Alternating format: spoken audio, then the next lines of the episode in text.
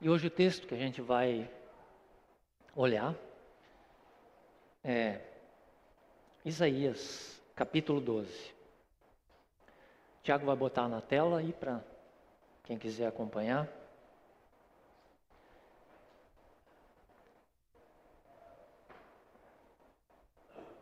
Lembrando que o livro de Isaías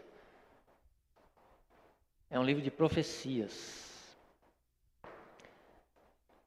deixadas para o povo de Israel.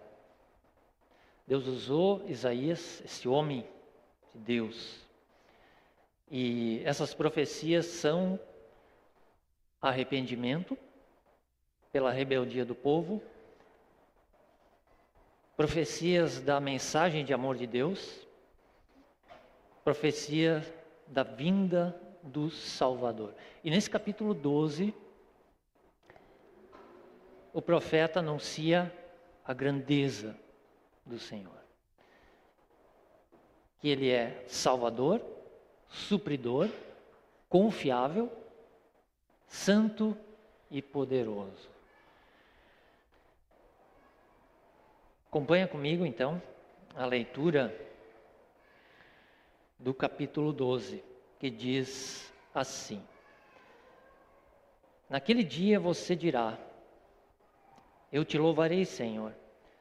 Pois estavas irado contra mim, mas a tua ira desviou-se, e tu me consolaste. Deus é a minha salvação. Terei confiança e não temerei. O Senhor, sim, o Senhor é a minha força e o meu cântico. Ele é a minha salvação. Com alegria vocês tirarão água das fontes da salvação. Naquele dia vocês dirão: louvem o Senhor, invoquem o seu nome anunciem entre as nações os seus feitos. E façam-nas saber que o seu nome é exaltado. Cantem louvores ao Senhor, pois ele tem feito coisas gloriosas, sejam elas conhecidas em todo o mundo. Gritem bem alto e cantem de alegria, pois grande é o Santo de Israel no meio de vocês. Deixa eu orar. Obrigado, Pai, por esse tempo da tua palavra. A gente te adorou, te louvou, no meio das, dos hinos. Em todas as letras, Pai, a gente entende que Tu é grande e poderoso. Não há ninguém maior que Tu. E agora, nesse texto, que o teu profeta falou, nos mostra, Pai. Abre nosso coração, nossa mente, porque tu vai falar. E se tu vai falar, eu quero ouvir. Porque a tua palavra muda a nossa vida, muda a nossa mente e nosso coração. No teu nome, Jesus. Amém. Amém. Começando então lá no verso 1 que, que ele diz? Verso 1: Naquele dia você dirá. Que dia é esse? Lembra que Israel voltou do cativeiro da Babilônia. Está lá em, no capítulo 11 de Isaías. Eles voltaram do cativeiro da Babilônia, do exílio. Esse capítulo 12 ele também é conhecido como um cântico de louvor dos que voltaram do cativeiro. Quem são esses? Os remanescentes. Os remanescentes de Israel. Israel no meio de Israel. Os eleitos, não todos. Naquele dia você dirá.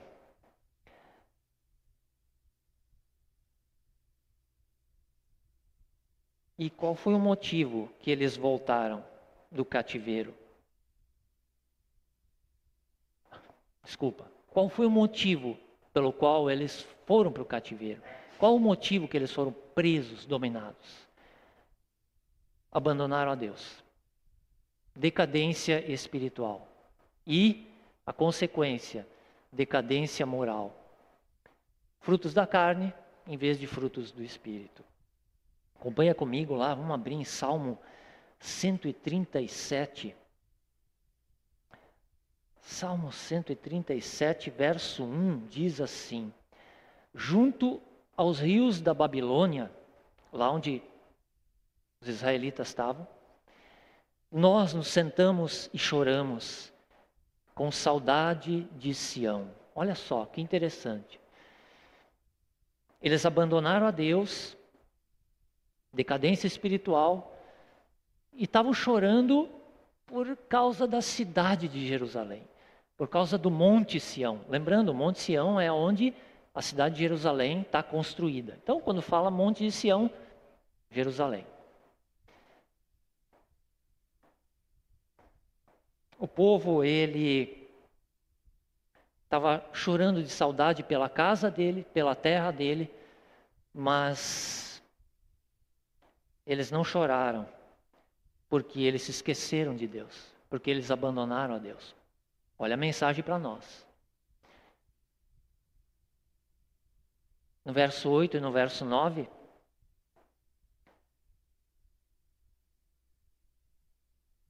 diz assim, do Salmo 137: Ó oh, cidade de Babilônia, destinada à destruição, feliz aquele que, re, que lhe retribuir o mal que você nos fez. Feliz aquele que pegar os seus filhos e os despedaçar contra a rocha.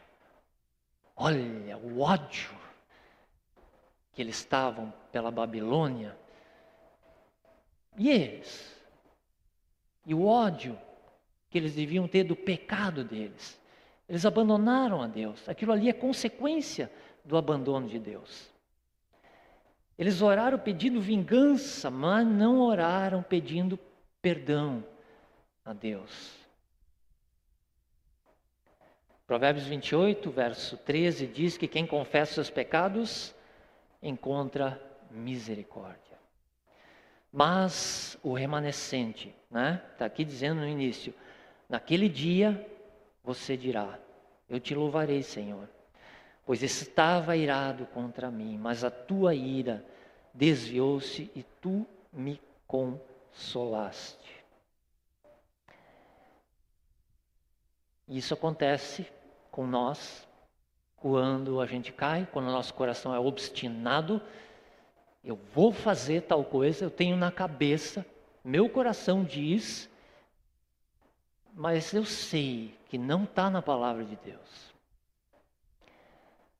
Israel, Isaías profetiza que Israel vai reconhecer que a justiça de Deus está certa, porque ele tem razão. Isso é sinal de restauração, eles foram restaurados nessa hora. A disciplina de Deus que atinge o seu maior objetivo, maior alvo, que é fazer a gente voltar para Ele. Verso 2 diz: Deus é a minha salvação. Terei confiança e não temerei. O Senhor, sim, o Senhor é a minha força e o meu cântico, e Ele é a minha salvação. Interessante ali na segunda frase, ele diz: O Senhor, sim, o Senhor. E ele enfatiza: O Senhor, sim, afirma o Senhor. Ao contrário, é dizer: É, não, não os ídolos. Eles não. Eles são propaganda enganosa. Eles não cumprem o que eles prometem. Eles são falsos. Eles me escravizam. Não, eles não. Mas sim o Senhor. O Senhor é a minha salvação. Senhor é minha força e o meu cântico. Duas vezes, de novo no fim, ele diz: Ele é a minha salvação. Eu lembro de João, né, é, capítulo 6. Vamos dar uma olhada lá, capítulo 6, o que, que diz no capítulo 6, verso 66, diz o seguinte: Jesus falando, né, daquela hora em diante, muitos dos seus discípulos voltaram atrás e deixaram de segui-lo. Não os apóstolos, tá? Os discípulos. E aí Jesus se volta para os doze apóstolos e diz: Vocês também não vão ir? E aí Simão Pedro, Pedrão, ele vai na frente de todo mundo e diz para Jesus: Senhor, para quem iremos?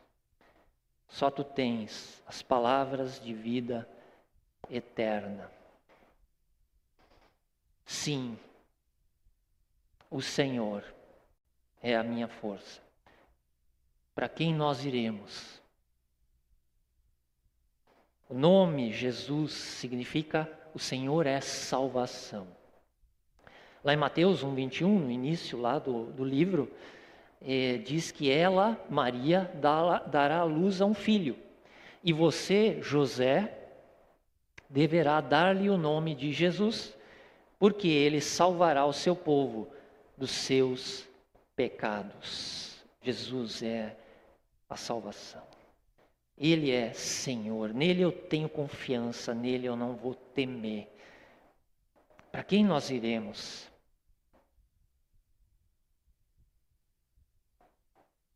Eu tinha preferências. Eu tinha, né? No passado eu tinha preferências, não era Jesus. O jovem rico, se lembra? Ele tinha preferências não era Jesus. Alexandre, Hermeneu, de Atos dos Apóstolos, eles tinham preferência, não era a Cristo. Marta e Maria, Maria aos pés de Jesus e Marta furungando, com várias coisas para fazer. Ela também tinha preferências. Para quem nós iremos? A principal motivação nossa com Deus não deve ser porque Ele faz coisas para nós mas porque Ele é Deus. Ele não tem salvação, Ele é salvação. Duas vezes o profeta diz: Deus é a minha salvação. E disse Jesus, lá em João capítulo 12, verso 32, e quando eu for levantado da terra, estava se referindo na cruz, atrairei todos a mim. Jesus é o Salvador. Mas às vezes eu já vivi como se outras coisas fossem o meu Salvador. A palavra hebraica para salvação significa libertação, ajuda, vitória, prosperidade, saúde, socorro e proteção. Verso 3 diz o profeta: Com alegria vocês tirarão água das fontes da salvação água das fontes da salvação. Água. No Antigo Testamento, a, as águas elas estavam relacionadas à vida. Porque num deserto, a água é vida. É a coisa que menos tem no deserto, é vida. Então, vida para os hebreus era a graça de Deus para eles. Achamos água, achamos. Deus nos deu água.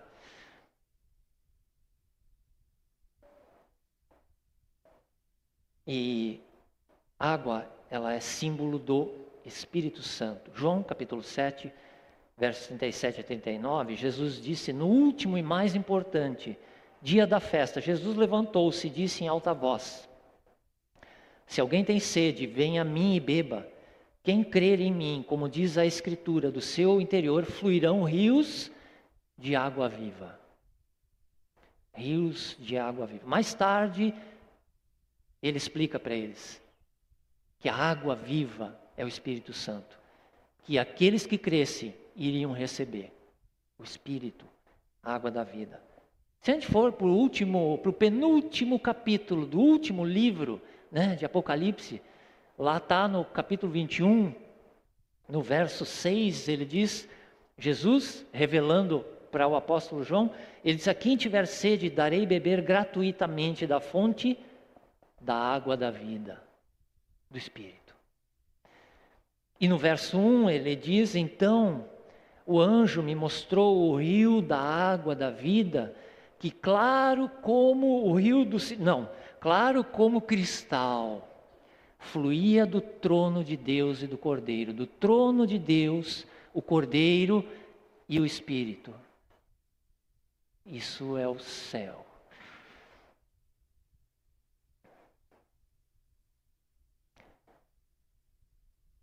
Verso 4.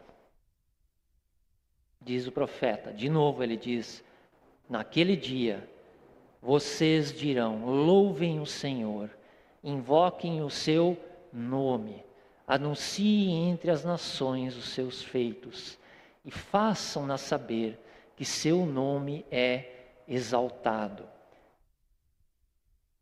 Anunciem entre as nações, façam-nas saber.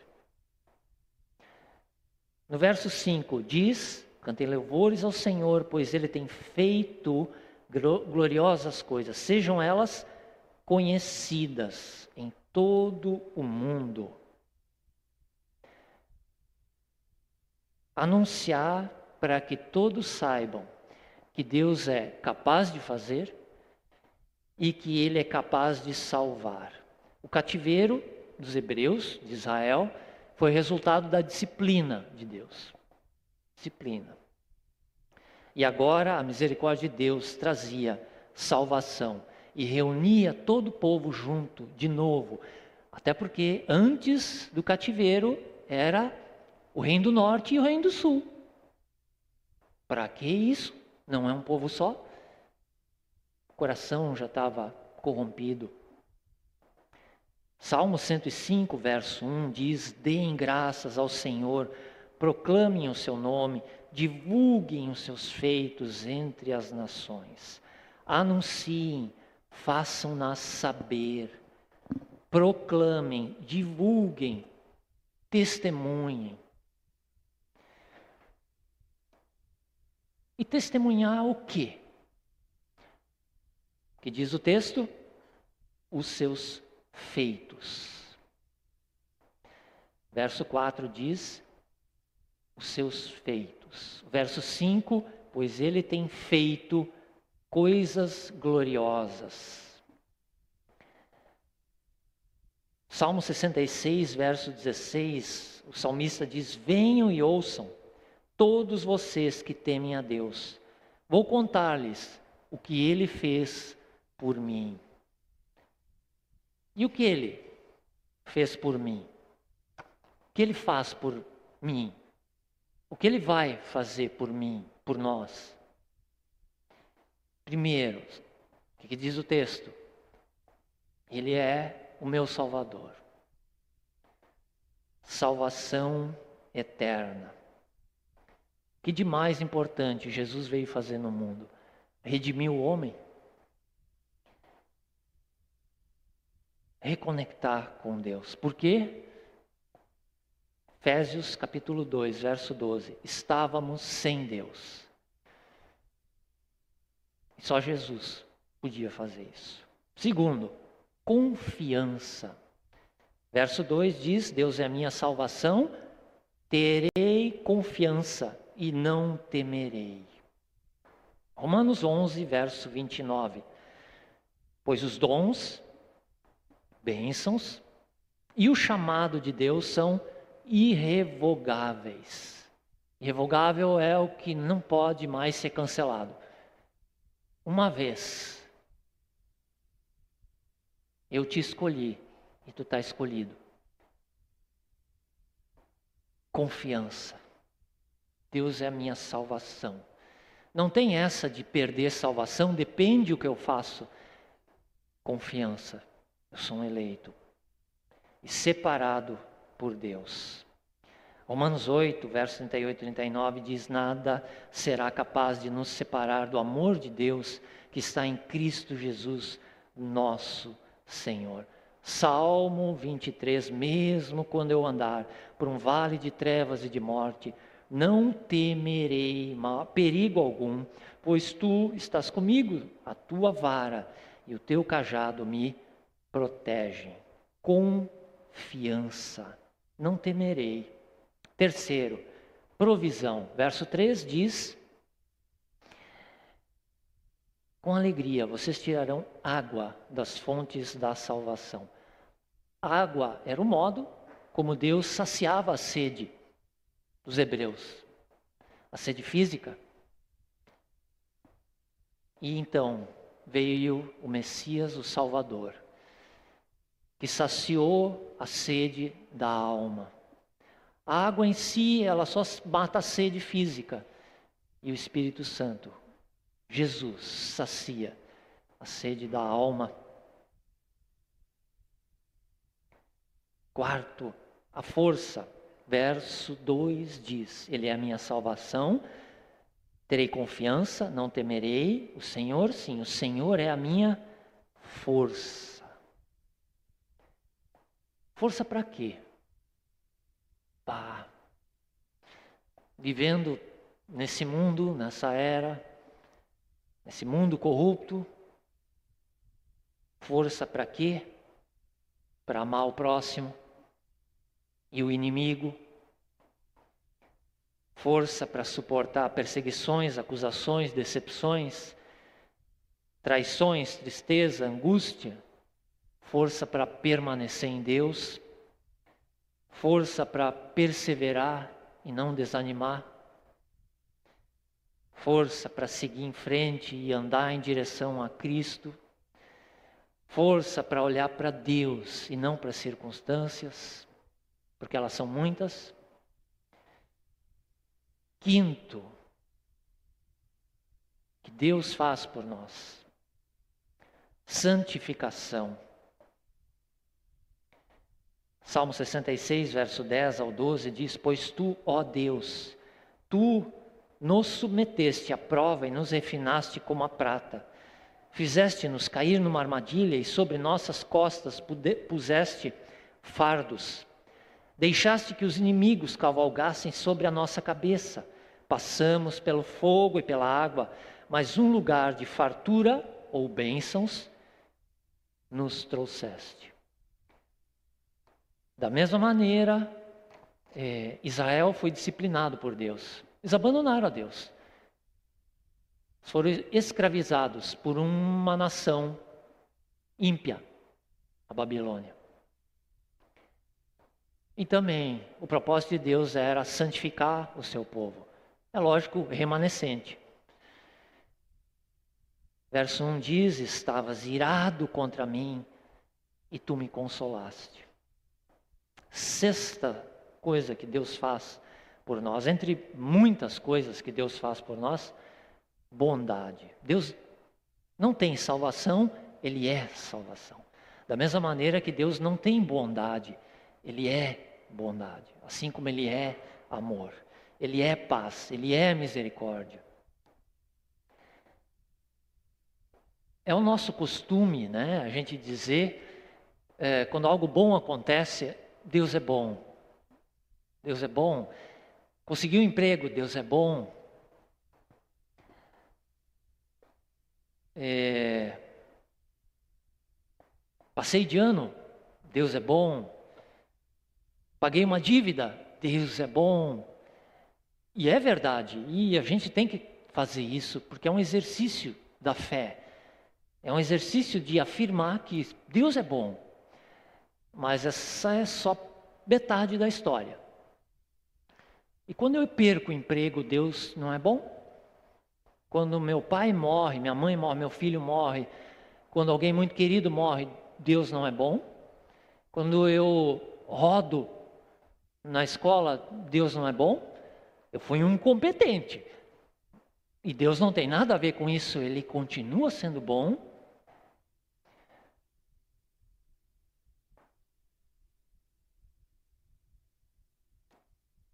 Mas claro que eu num velório não vou chegar para alguém e disse, bah, eu sinto muito meus pesares pelo falecimento, mas Deus é bom não convém né, nessa hora falar isso, mas eu sei que Deus é bom. Tudo Deus tem um propósito.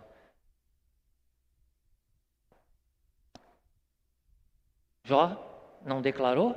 Deus deu, Deus tirou. Bendito é o nome do Senhor.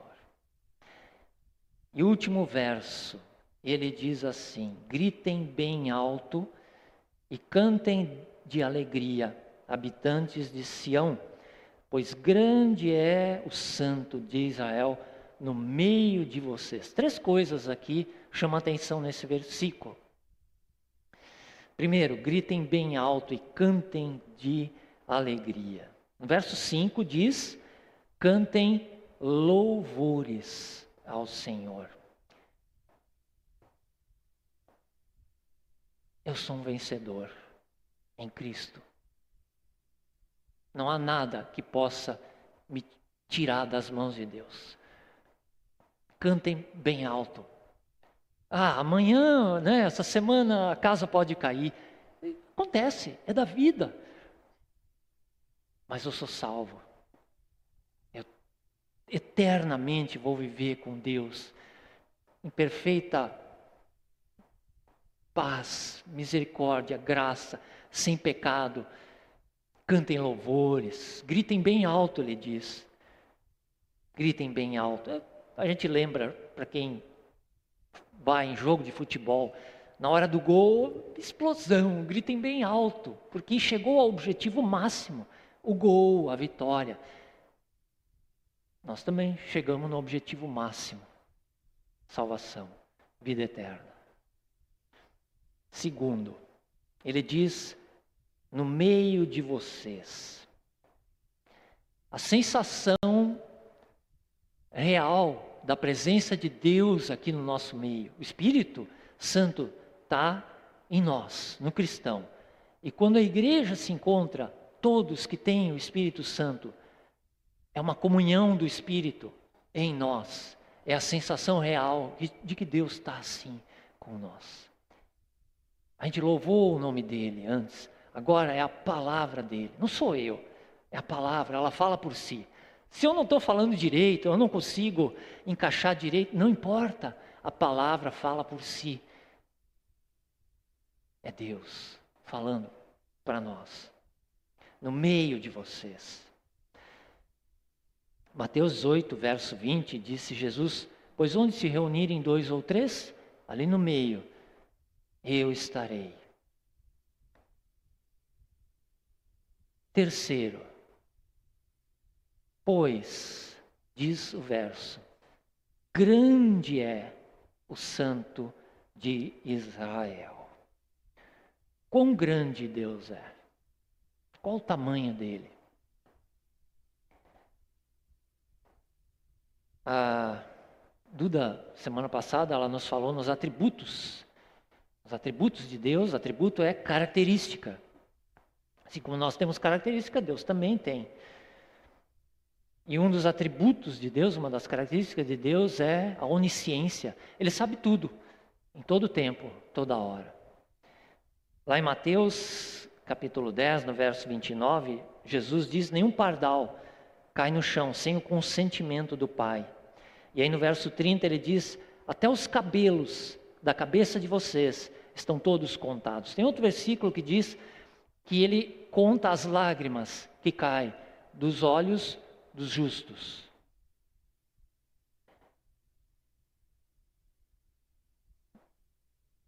Que mais de grandeza Deus tem? Ele é único, único, não tem outro, só tem Ele. Isaías 45, verso 18: Eu sou o Senhor e não há nenhum outro. Êxodo 3, verso 14, disse Deus a Moisés: Eu sou o que sou. E é isso que tu vai dizer aos israelitas: Eu sou, me enviou a vocês. Ele é, não tem outro. Apocalipse 1, verso 8, ele diz: Eu sou o Alfa e o Ômega, o que é, o que era e o que há de vir, o Todo-Poderoso. Quão mais grande Deus é. Deus é espírito, nós somos matéria. A, a, o espírito criou a matéria. Olha o poder que é isso. Imensurável. Deus também é onipresente, Ele está em todo lugar em todo momento. Presença 100%. O que, que mais? Ele é eterno. Nós não. A gente é limitado, momentâneo. Salmo 90, verso 2 diz que antes de nascerem os montes e de criares a terra e o mundo de eternidade à eternidade, tu és Deus. O passado, o presente e o futuro estão diante de Deus nesse instante. Nós não, né? A gente se lembra vagamente de algumas coisas do passado. Ele não. Está na frente dele. Todo o passado, todo o nosso passado e o futuro. Não tem como a gente mensurar isso. O que, que mais Deus é? Grande. Ele é vida. Ele é o Criador. Ele dá vida onde não existe. Adão, Eva, o universo. Lázaro morreu? Não, ele só está dormindo ele trouxe Lázaro à vida. Ele chama à existência coisas que não existem como se existissem. Deus é imenso e infinito. Se lembra, a semana passada, a Duda, ela tinha feito um exercício há anos atrás, quando ela era menor, que quando eles foram para a praia, ela tentou contar os grãos de areia da praia. E ela foi indo, pegou num baldinho, desistiu, né? Pegou na mão, desistiu. Aí pegou no dedo, desistiu. É claro, os grãos de areia são microscópicos. Deus sabe quantos grãos de areia tem no universo. A distância do Sol é de 150 milhões de quilômetros. Para a gente ver a luz do sol, demora um pouco mais de oito minutos. Então, quando a gente vê a luz do sol, aquele, aquela luz que a gente está vendo, ela não é do momento, ela é de oito minutos atrás. Então, se um dia o sol desaparecesse, nós só ia saber oito minutos depois. 150 milhões de quilômetros. Muito bem. Qual é o número de estrelas no espaço?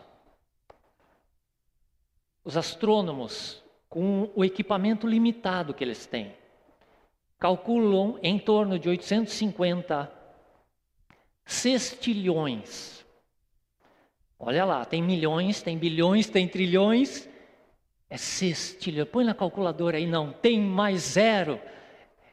É, não está na nossa cabeça. E isso que os astrônomos acham.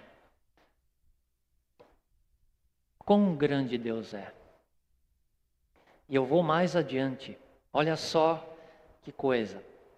O Sol é uma estrela, né? Tá. Mas vamos desconsiderar o Sol e vamos pegar a primeira estrela, estrelinha, né? Aquela estrelinha pequena. A primeira, mais perto da Terra, que é a famosa Alpha Centauri, para quem lida com isso.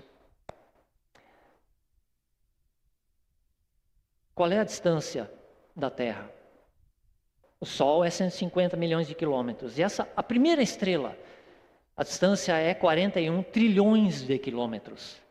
O ser humano conseguir chegar na primeira estrelinha lá no céu, céu que tem 850 sextilhões de estrelas, a gente teria que viajar por um, com uma nave espacial a 27 mil quilômetros por hora por 170 mil anos. Eu me jogo no chão e daí, esquece, acabou. Que isso? Quão grande Deus é. Que coisa louca. E, e, na última estrela? Quanto tempo? E onde é que fica a última estrela? Onde é que é o fim do universo e do espaço? E onde é o começo? Onde é em cima e onde é embaixo? Onde é norte e onde é sul? Nós estamos na Terra, a Terra está girando. Quão grande Deus é. Não tem como.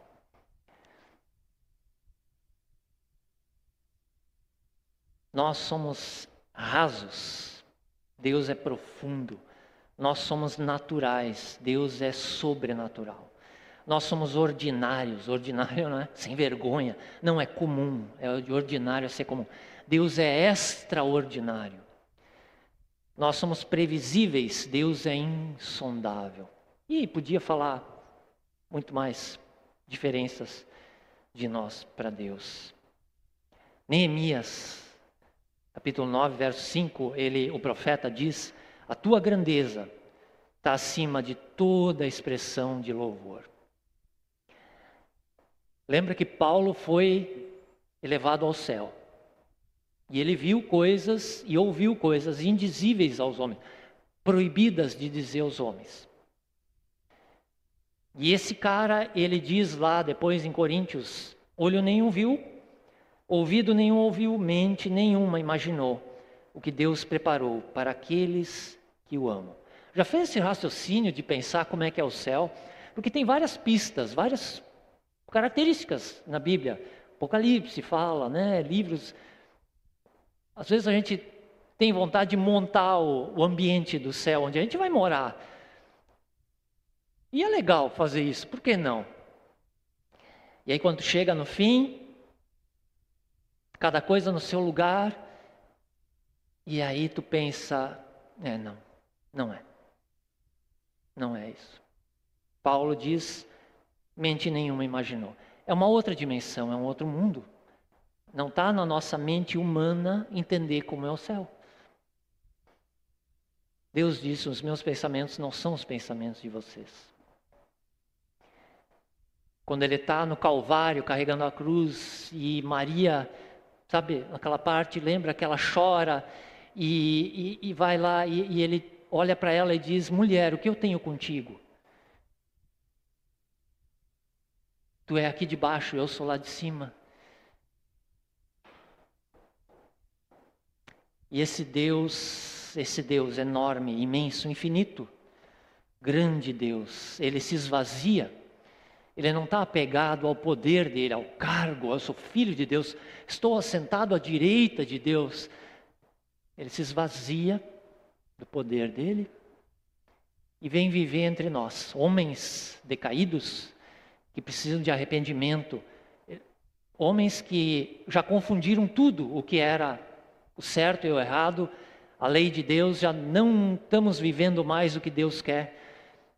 E vem Jesus, o Filho, desce do poder e da glória dele, para aqui viver entre os homens. Ele nasce de uma. igualzinho a nós, para não ser escândalo, nasce de mulher, escola, vai lá, aprende todas as coisas, vai crescendo e ele depois começa o ministério dele e ele diz: arrependam-se, pois o reino de Deus está próximo. E aí nós, os homens, a gente rejeita ele, a gente maltrata ele. E por fim, a gente mata ele. E é óbvio que ele morreu só porque era uma necessidade do sacrifício para que a gente pudesse ter vida na ressurreição dele. E ele tem poder, ele é Deus, ele é grande. E ele ressuscita e, por amor e pelo seu nome, ele resgata os seus. Concluindo, verso 2: Deus é a nossa salvação por meio de Cristo. Jesus é o caminho, a verdade e a vida. Não há outro. No verso 2 diz também: Nele eu ponho minha confiança e eu descanso.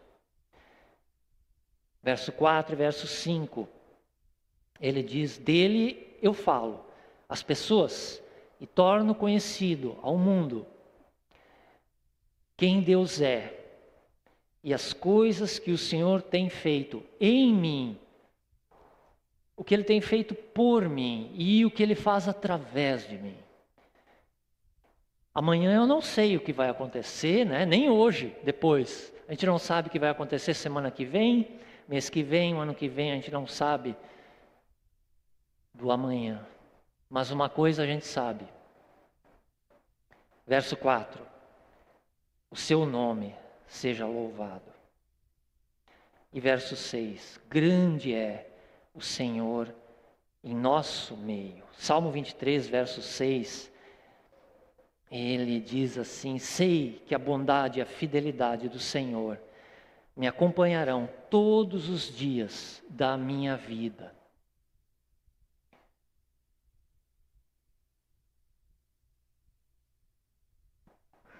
Um mundo que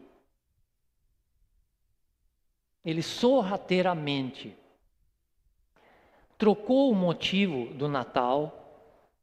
Lembra, Natal que significa local de nascimento, origem do nascimento, vem da cidade natal. De onde tu é? Cidade natal. Natal é o que a gente comemora, é nascimento. Nascimento de quem? Do Salvador. Mas o mundo sorrateiramente não quer esse Salvador. Eles mataram ele lá há dois mil anos atrás. O mundo continua matando Jesus, rejeitando Jesus. Sorrateiramente, nos últimos né, séculos, eles trocaram o motivo do Natal, que é Jesus, nasceu o Salvador, Emmanuel, Deus conosco, por um velhinho, por um bom velhinho que dá presentes. Eu não quero presentes. Eu quero a salvação. Eu quero Jesus. Eu quero a vida eterna.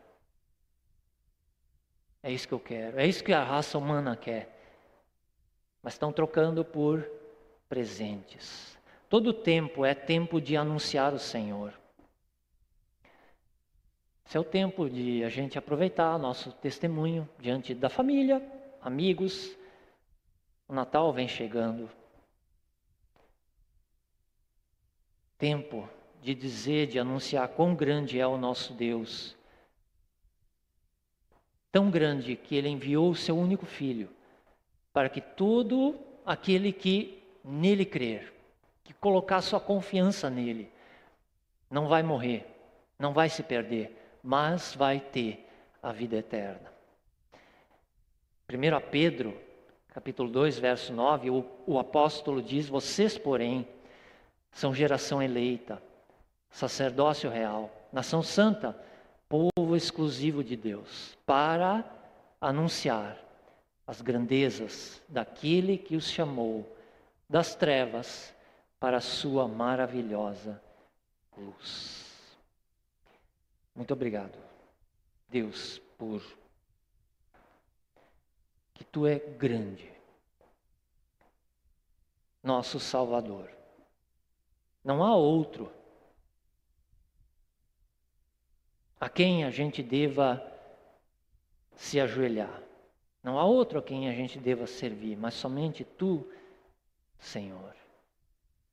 Tu é grande, misericordioso, bondoso, tu é amor, tu é fiel, tu é nosso Pai que nos protege, mesmo quando a gente andar por um vale de sombra e de morte, tu estará com nós. Tu nos sustenta, Pai. Tudo tu tem propósito para as coisas que acontecem. Nada é por acaso, a gente não vive pelo fatalismo, pela sorte, pelo azar, mas pelo teu amor pela tua providência. Nos ajuda, Pai, a viver e a anunciar quão grande tu é, quão salvador tu é. E agora que vem chegando o Natal, é uma época de anunciar a Cristo mais do que a gente faz antes. Pai, no teu nome, oramos. Amém.